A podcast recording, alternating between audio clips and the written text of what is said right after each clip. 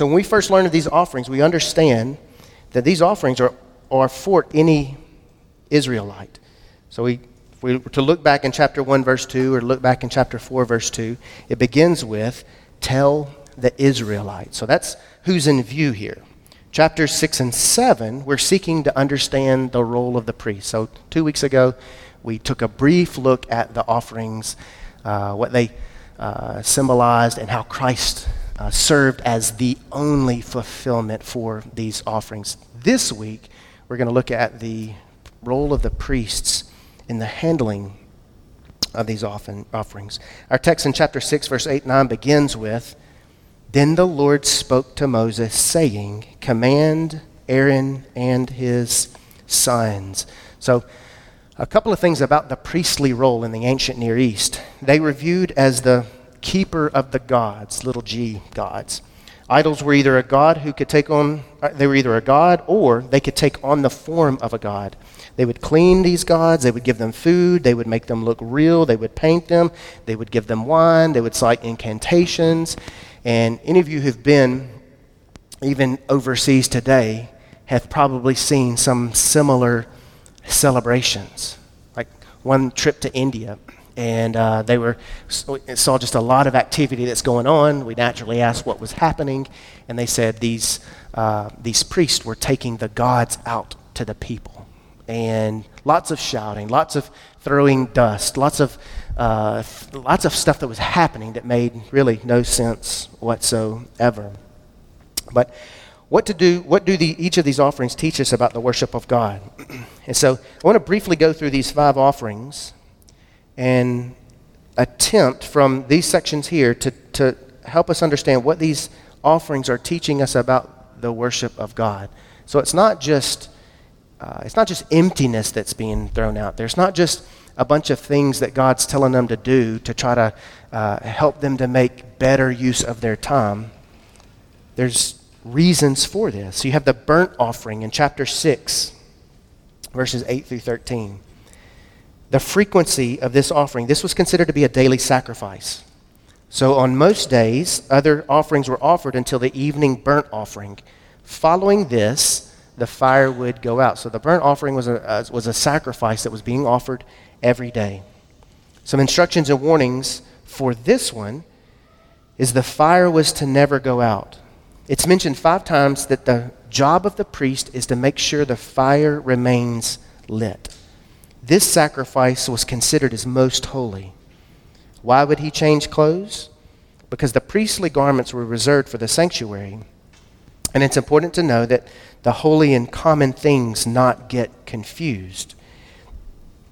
The handling of this offering underscores this. So, what's the burnt offering trying to accomplish? for the priests to be faithful or to be holy in their duties so that the worship of God is uninterrupted. So keep the fire lit. Be faithful or be holy in your duties um, in keeping the fire lit so that the worship of God is not interrupted. Further, the fire had to remain lit to serve as this reminder, which would be a daily one for the Israelites and the priests for their constant need for an atonement. It served as that kind of reminder every day we need to be right with God. And what God's prescribed for us to be right with Him is through offering these daily sacrifices. So that's the burnt offering. The grain offering in chapter 6, verses 14 through 23, which could also be called the cereal offering. The priests could eat this offering so long as they ate it in a holy place. Something of note is the priests were never allowed to eat the offerings that they brought. They could only eat the ones that were offered by, or they could only eat of the portions that were brought by the people. The grain offering is most holy. It's eaten by holy people in a holy place. Sometimes this was uh, this offering here was at the inauguration of the priesthood. We'll learn more about that um, in chapters 8, 9, and 10. The frequency of this offering was it too was a daily sacrifice. It was considered a permanent ordinance. And the instructions and warnings here were every grain offering of the priest is supposed to be burned entirely, it shouldn't be eaten. Well, what does the handling of this grain offering underscore? Hebrews chapter 7, verse 27 and following answers it in this way For it was fitting for us to have such a high priest, holy, innocent, undefiled, separated from sinners, and exalted above the heavens, who does not need daily, like those high priests, to offer up sacrifices, first for his own sins, and then for the sins of the people, because this he did once for all when he offered himself. For the law appoints men as high priests who are weak. But the word of the oath, which came after the law, appoints a son made perfect forever. Wenham points out that the Levitical law stands as a reminder that though complete forgiveness is provided to us as Christians, we still need to daily claim that. The sin offering, which could also be called the purification offering.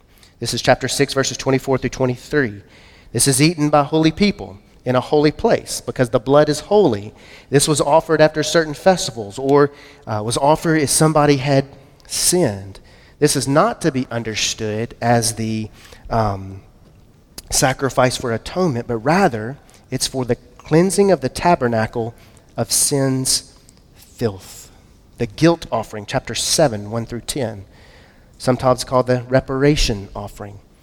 This answers how this offering was to be offered. Priests also received from the burnt offering and the grain offering, and this was the, the frequency of this offering was mandatory after certain sins. And then lastly, chapter 7, verses 11 through 36, the peace offering. This was the only offering laymen were allowed to consume. It could be offered in a way of thanksgiving in response to God's favor toward the offer. It could be offered as a vow, an offering in fulfillment of a vow, or as a free will offering when there's no specific obligation to make an offering. This offering, too, is to be given in verse 30. The breast is to be offered as a dedication offering to the Lord, and the leg is to be offered as a contribution offering to the Lord. And this, too, the frequency of it, was generally an optional sacrifice. That's a lot, a whole lot that's going on. A whole lot that's going on. And so you can see how complicated this process is in the sacrificial system. So, what can we learn about worshiping the holy God from Leviticus? I mean, admittedly, all of us in here, here we're probably struggling trying to keep up with the details that I just provided. So, what can we learn about, the, about worshiping the Holy God from Leviticus? Several things. One is sin is a complicated matter. Sin is a complicated matter. God instituted those sacrifices not for the removal of sin, but for the reminder of sin. Just think about it. Every day those were being offered was a reminder of them that they needed their sin to be atoned for.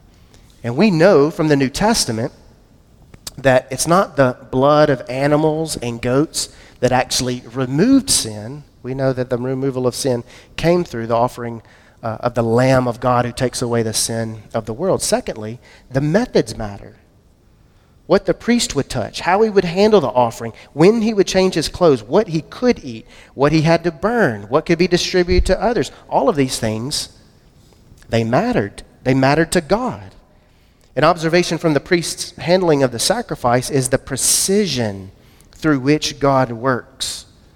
God is not indifferent, God is exact. He works with precision.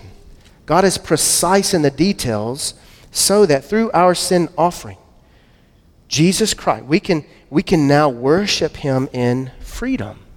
I mean, think about the freedom that we have in being able to gather here on a Sunday and not have to go through this ritual process. We, as pastors, we, um, we, the more that we get to know one another, the more that we uh, take advantage and, uh, and get lots of laughs of just poking fun of one another. And uh, one of those people, he's not in here right now, so I'll, I'll, I'll, he's, he's be easy target to stab, and that's Brian. That dude's constantly leaving his uh, phone or his keys or his wallet somewhere. It's a good thing to know that the scapegoat for each week's worship doesn't depend on Pastor Brian bringing that thing in every single week. So you can imagine getting a text from him like, guys, I lost the scapegoat. I, am not sure where it's like, how do you lose our offering of atonement on this week? But we don't have to, we don't have to depend on any of these things when we, when we gather because of the one who has been offered that satisfied the wrath of God. Third, we give utmost attention to what God requires and we pay little to no attention to our own preferences. Your preference or our preference in the worship of God matters to the degree, extent, and practice that it's biblical. God's preference is what matters. I want to say that again. Our preference in the worship of God matters to the degree, extent, and practice that it is biblical. Well, I wish we worshiped this way, or I wish uh, we worship that way. It doesn't matter to God. It shouldn't matter to us. Priests are the ones who govern these things. Hebrews 12 holds out, therefore, since we have, since, therefore, since we received a kingdom which cannot be shaken, let us show gratitude by which we may offer to God an acceptable service with reverence and awe. For our God is a consuming fire. Fourth, generally speaking, what God says matters. 37 instances in Leviticus where we hear the Lord spoke to Moses. In 24 of these 37 instances, he follows it up with one of these words speak to, say, command. Why am I illustrating this point? Because what God says matters. Even the pattern which he speaks. God spoke to Moses, and in speaking to Moses, he's commanding him on what he is to say to Aaron, to his sons, and to the Israelites. All of this matters. With all the present day deities, especially them recently coming out of Egypt, where, where Pharaoh both believed and set himself up as a god, God was showing that He alone is God, and the humans He uses are just as much in need of Him as the Israelites. The priesthood of the believer holds out that we no longer require an ordinary human priest who would need to atone for, uh, who also needs to atone for his own sins, because we have Jesus, the greater and perfect high priest, who has atoned for our sins and is now interceding for us. So, an application from last week's sermon in Romans 8 by all means, we should pray to God. And as you do, relish in the wonderful reality that you are not praying in isolation. These are not just your words that are being offered. Rather, it's your advocate, your sin offering, your perfect representative is also praying to our Father on our behalf. Words are being used to pray for us. Even better, the Logos, the Word who is the one, or the one who is our perfect and only human representative before our Father is the one that's speaking to the Father. Fifth, God is nothing like any of, like any of the other gods. Every other God is a created object. If this God has life and breath, it too will die.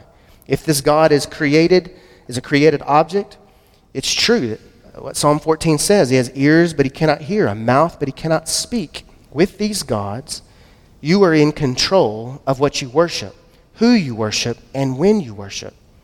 The God of the Bible is nothing like this. And therefore, we are not in the center, nor are we in control of what we worship. Because the living God can be offended, but he was neither created nor made. Through the foreshadowing of the Old Testament sacrificial system and the fulfillment of Christ's atonement, he demands and demonstrates why he alone requires and deserves the worship that Christ had enabled us to give to him. Sixth, God is after worship. And one of these requirements is our holiness. The construction of the sacrificial system in the Old Testament was the only way for them to be holy before God. And I think we have to admit that sometimes it sounds just too simple to say and Jesus fulfilled all that God, the law, and the sacrificial system demanded. It sounds simplistic. And I think in part, the complexity and frequency of the sacrificial system was to show us the impossibility of being holy before a holy God through any means, merit, or effort of our own. We have one way, we get one shot, and it's through one person. I also want to do something too that uh, connects the senses with the offering that is being offered. In several of the offerings, you, the, the phrase that's attached to is it was, it was a sweet smell or a soothing aroma to the Lord. That's what the prayers of the saints are like a soothing aroma to the Lord. Several years ago, I was in Botswana, Africa. And I think this was my second or third uh, trip there. In fact, um, Botswana, Africa was the country prior to the start of grace that April and I considered going and serving there. And so uh, we knew a couple missionaries that are there. They wrote up a job description um, with us on it. And it was during the candidate conference that we were at. So we went up for the interviews and all that stuff.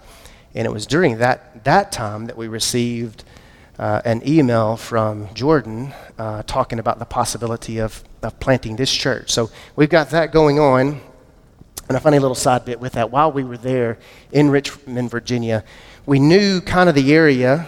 Um, like I said, we had the job description with our name on it.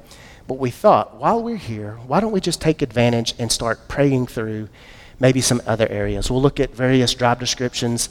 Perhaps the Lord would uh, incline our heart to another area. So we saw one in West Africa. And uh, April and I said, well, let's just go talk to the representatives there. So we sit down, talk with them, and the lady said, well, this context is a bit unique. And the reason it's a bit unique is because uh, the men sit under the tree and drink teas, and uh, the ladies are the ones that are out in the field uh, working the field. And I said, That's it, man. I, have heard from the Lord. This is where we're going. And uh, April stopped that conversation right there. She said, No, we, we, are, uh, we, are, we are not going. So imagine I could be, I could be sitting up, under tea, up, up under a tree right now, sipping on some nice tea. And April working, that, working those fields over, but nevertheless, we're here. Um, so, in this time in, in Africa, uh, I got to go to a, a, a, place, a village called Kokong. And um, I'd heard about it from a missionary. He had traveled there some and was doing some teaching in this context.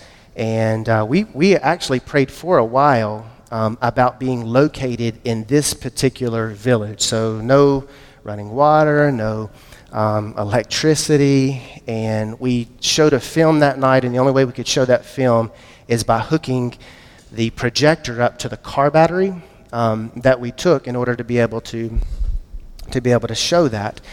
And uh, the first uh, first night we were there, they had a huge fire, and they had slaughtered an ox and uh, it was just because of it was because of our visit. And so we're sitting there. Um, I'm not really. It was just really dark out there. I wasn't really sure at the time what I was eating, what I was sitting on. Uh, I just knew that it a little bit gristly, a whole lot of salt, and it's like this is either going to be one of the greatest experiences in the world, or uh, I'll die tomorrow. And uh, I was thinking back, the the sights and the sounds and the smells and even several years later, on certain nights, looking up at the stars, or um, if I hear uh, the sizzle uh, on a grill or certain smells, will immediately take me back in that moment. Immediately take me back in that kind of moment. So imagine what it was like for the Israelites to hear wood being stacked, fire being lit, fat being put on the offering, listening to the sizzle, smelling, consuming some of that as these reminders of their sin. They weren't partaking of these so that they could enjoy a good meal. They were doing this because they were sinful. And several times God picks this language up, uses this language. It was a soothing aroma to the Lord. Those are the things that he's after. Each of these offerings were considered a smoothing aroma to the Lord. It means that God experienced comfort, pleasure. He was, he was pleased. Why is this so important? Why is it crucial? Because God is holy, God is also just and He's wrath. There is hostility within God that is stirred up by our sin, yet these sacrifices pleased the Lord. He considered them to be a soothing aroma. Now, we hear later on in Leviticus 26 the negative aspect of that when he says, I will lay waste your cities as well, and will make your sanctuaries desolate, and I will not smell your soothing aromas. You go through the whole process, and your sacrifices will not be a soothing aroma to me. Yet 2 Corinthians 4, I'm sorry, 2 Corinthians 2, but thanks be to God who always leads us in triumph in Christ and manifests through us the sweet aroma of the knowledge of Him in every place. For we, listen to this, for we are a fragrance of Christ to God among those who are being saved and among those who are perishing. To the one, an aroma from death to death, to the other, an aroma from life to life. And who is adequate for such things? So you see how the New Testament picks this language up. We are now fragrance of Christ to God the Father. So you see the Old Testament picture. It was a soothing aroma to the nostrils of God. And now as holy ones, his saints, are considered to be the fragrance of Christ to God. Think about how powerful this aroma would be to the Israelites and the priests. As I mentioned earlier, the stoke of the fire, the placement of the wood, the placement of the meat upon the wood, the burning of the fat, a pleasing aroma to the Lord is a powerful reminder to the people for what God does to their sin. And now it serves as a powerful reminder to us to be the fragrance of Christ. Victor Hamilton uh, has a helpful book, Handbook on the Pentateuch. And he helped put into words uh, some ways that I was trying to organize. As I was reading through, I was trying to organize some things. When I read through his handbook, it's like, okay, he's, he's, he's capturing in a more succinct and helpful way what's circling in my mind. He offered these common elements about uh, among the sacrifices. The worshiper brings a gift.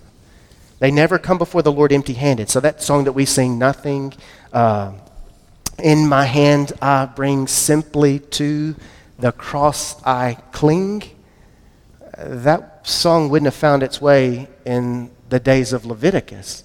They didn't think about worship apart from having something in their hands. They, they were bringing an offering to the Lord, whether it was an animal or whether it was grain. The gift is an offering, which translated can mean a thing brought near. The sacrificers are thus concerned with the issue of how can somebody, how can one live in nearness to God? The description of the gift. It is in almost every situation a domesticated animal, a bull, a goat, or sheep. The offering of grain seems to range on one's financial resources, yet it is that which is most costly, most valuable that is given to God. And what's given to God must be an animal that is without blemish. Sin costs something. Rome, or, uh, Leviticus chapter 7, verse 30. His own hands shall bring the Lord's food offering. Several texts here that speak about the necessity of having clean hands and a pure heart before the Lord. It's picked up in the New Testament in James chapter 4. Draw near to God, and he will draw near to you. Cleanse your hands, you sinners. Purify your hearts, you double minded. So, these are some things that we learn about this sacrificial system.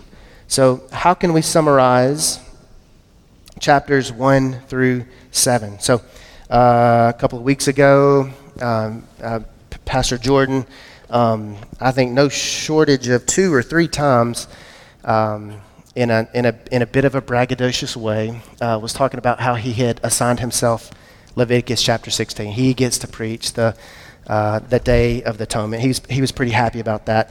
Um, and so, uh, because of that, I, I, just, I'm steal a little bit of his thunder. So, take a little bit of that um, and uh, steal a little bit of the thunder.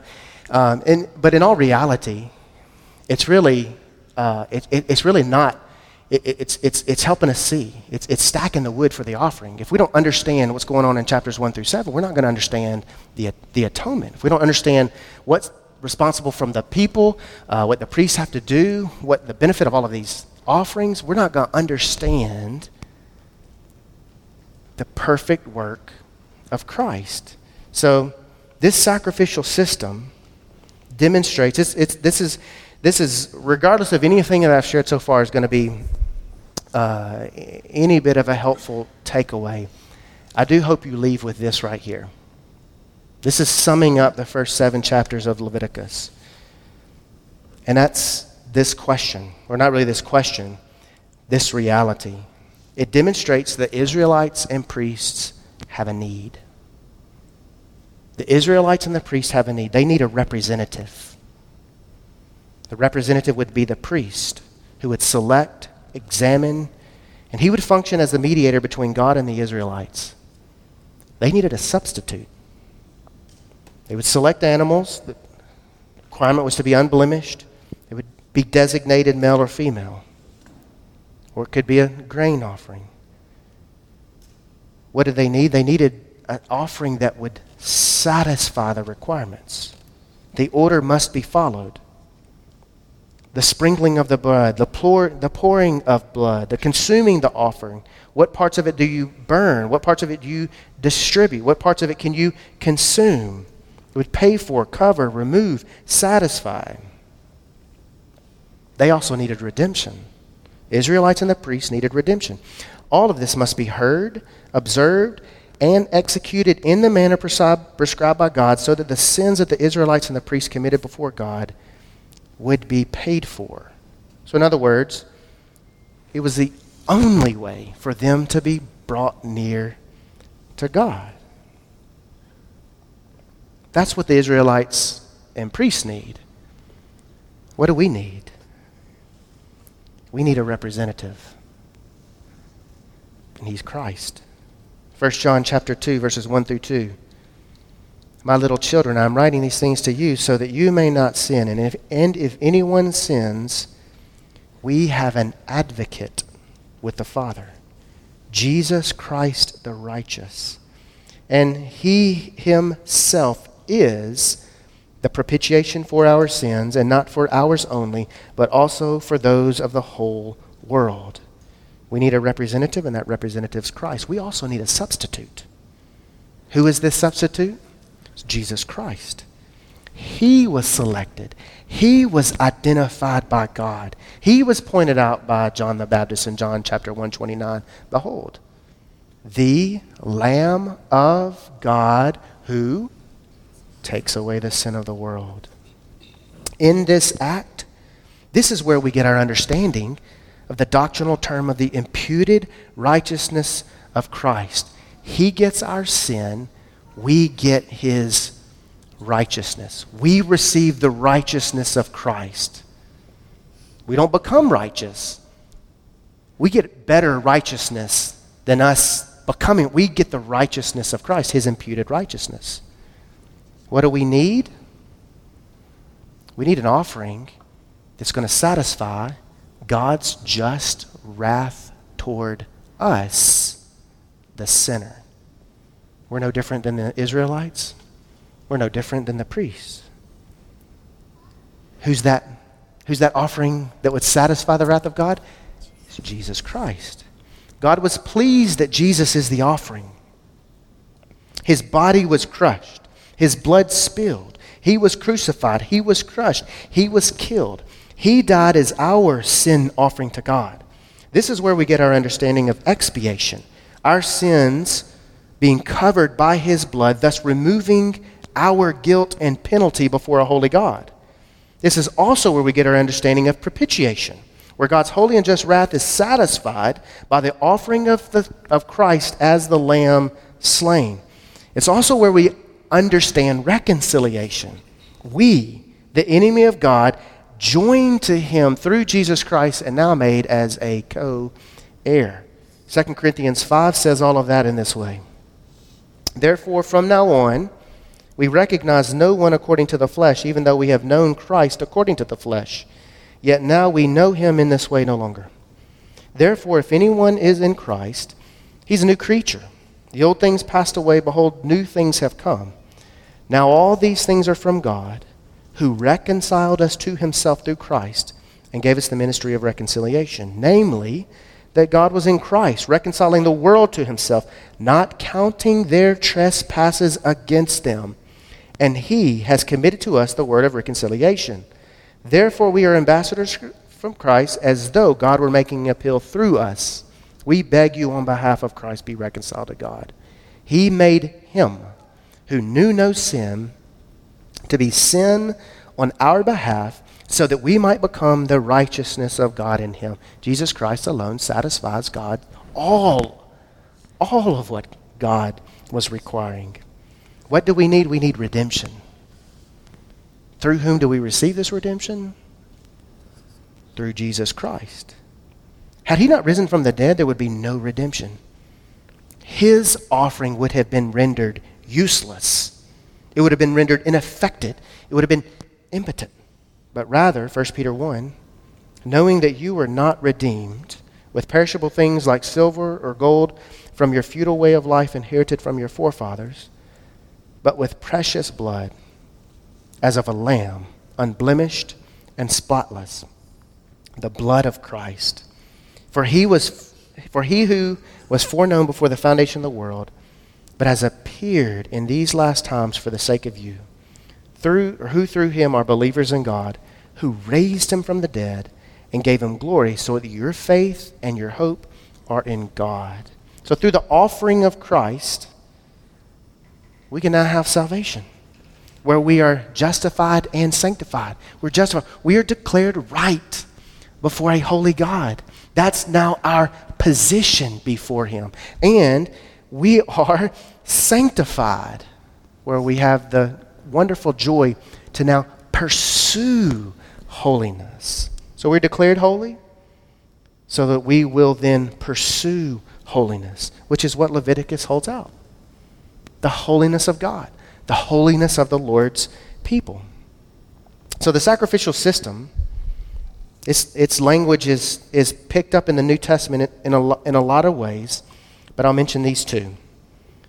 One, First Peter says, uh, first, or, or Peter holds out a command in First Peter Be holy because the Lord is holy. And then the second one is from Romans chapter 12, verse uh, 1 and 2, presenting your body as a living sacrifice unto the Lord. At a seminary professor in teaching that, he said the problem with living sacrifices today is they keep crawling off the altar. We're to be holy as the Lord is holy. Presenting ourselves as a living sacrifice unto the Lord. So to go all the way back to what uh, the, the, the purpose and meaning for Leviticus is to illustrate this that Leviticus chapters 1 through 7, this is how God is graciously providing a way for sinful, corrupt people to live in his holy presence. For them, this sacrificial system that would point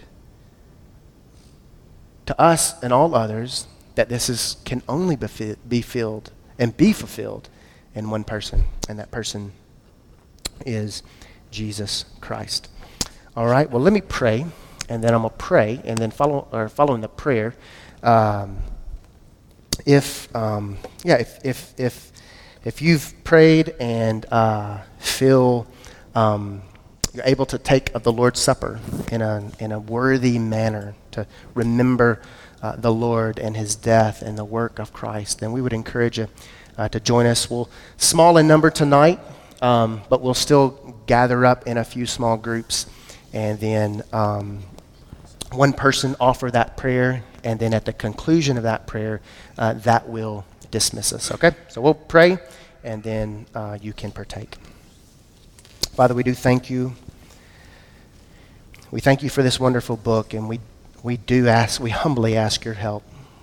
Help us to understand its content. But more than that, help us to understand you. Help us to worship you. And help us to uh, grow in knowledge of the atoning work of Jesus Christ on our behalf. We ask these things in Christ's name. Amen.